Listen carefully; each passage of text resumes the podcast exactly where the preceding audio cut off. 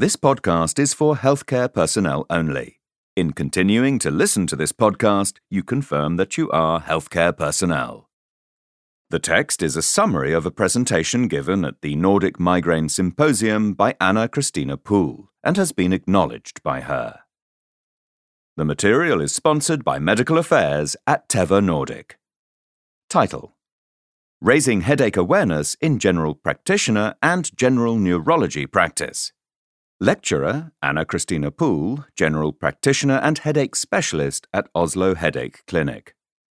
Anna Christina Poole passionately made an argument for raising awareness in the general practitioner, GP, and general neurology practice in order to deliver the comprehensive and effective care that migraine patients need. For many patients that suffer from migraine, the disease is seriously disabling and can be extremely painful. As a consequence, a large number of patients with migraine don't have the same opportunities in life as others have. Every year, migraine causes millions of days lost from work and school. Underdiagnosed. Migraine is underdiagnosed. Only an estimated 30 to 50% of patients with migraine are diagnosed with the disease. Reference 1. Moreover, many patients are misdiagnosed with e.g. tension type headache. Dr. Faisal Amin from the Danish Headache Centre investigated how many GPs and neurologists were able to correctly diagnose two cases of migraine without aura. Case 1 Migraine without aura.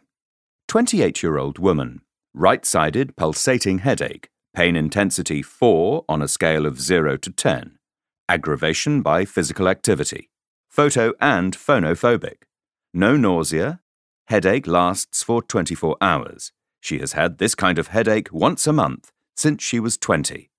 Normal neurological examination.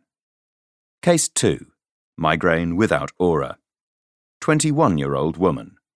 Bilateral pressure headache, pain intensity 7 on a scale of 0 to 10. Aggravation by physical activity a little nausea. Headache lasts for four hours. She had experienced this kind of headache many times in the past four years. No pulsation, no photophobia. Normal neurological examination. Out of 314 GPs and neurologists from five different countries, only 26, less than 9%, were able to correctly diagnose these cases. Reference 2. It raises the question why migraine is so heavily underdiagnosed. Anna Christina Poole thinks this is, on the one hand, because patients don't discuss their headache with their doctor, thinking they are not interested.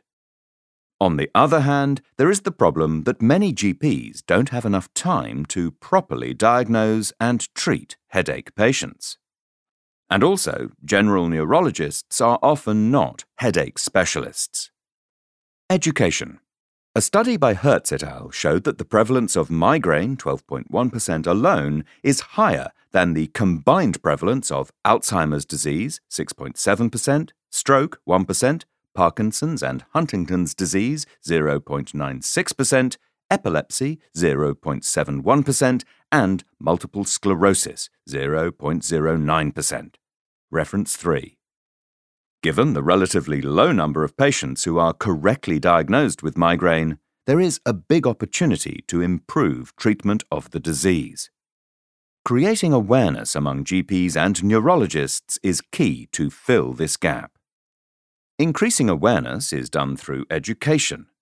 GPs and neurologists need to be better aware of what migraine is and how to treat it all effort should be taken to make sure that they have access to information and education.